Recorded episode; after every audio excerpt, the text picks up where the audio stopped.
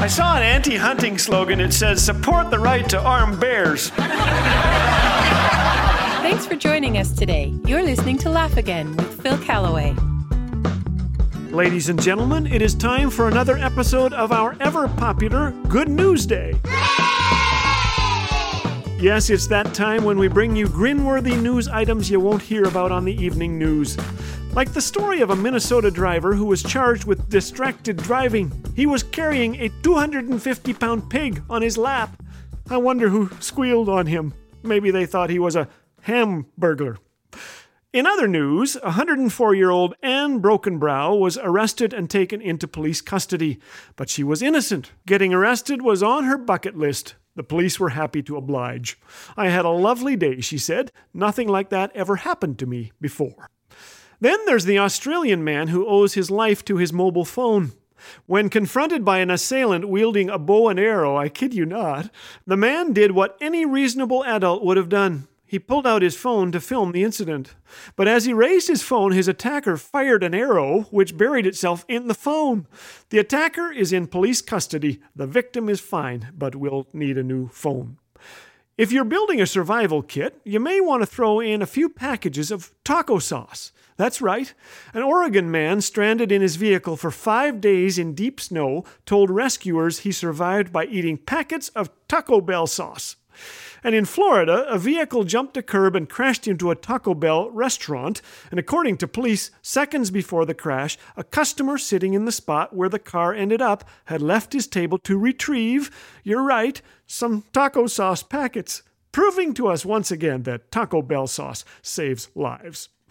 In other fast food news, Tom Staniland of England sent a McDonald's hamburger into space, then ate it. That's right.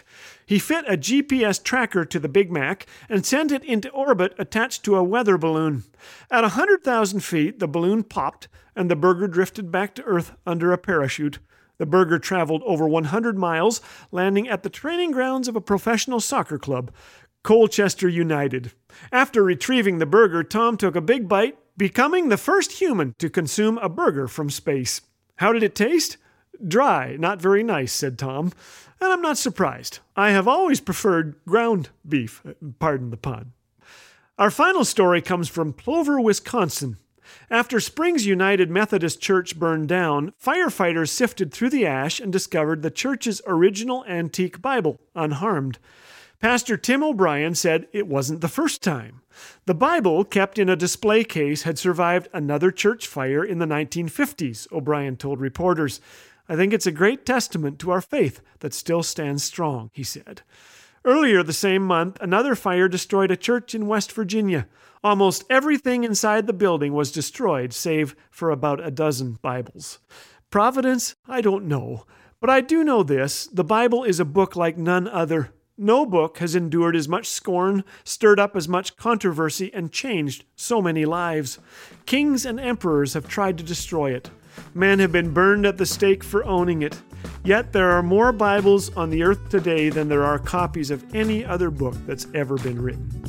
1 Peter 1 24 to 25 says, People are like grass, their beauty is like a flower in the field. The grass withers and the flower fades, but the word of the Lord remains forever. So, my friend, I have a little advice. Never leave home without your Bible, and maybe take that smartphone and a few packages of taco sauce, too.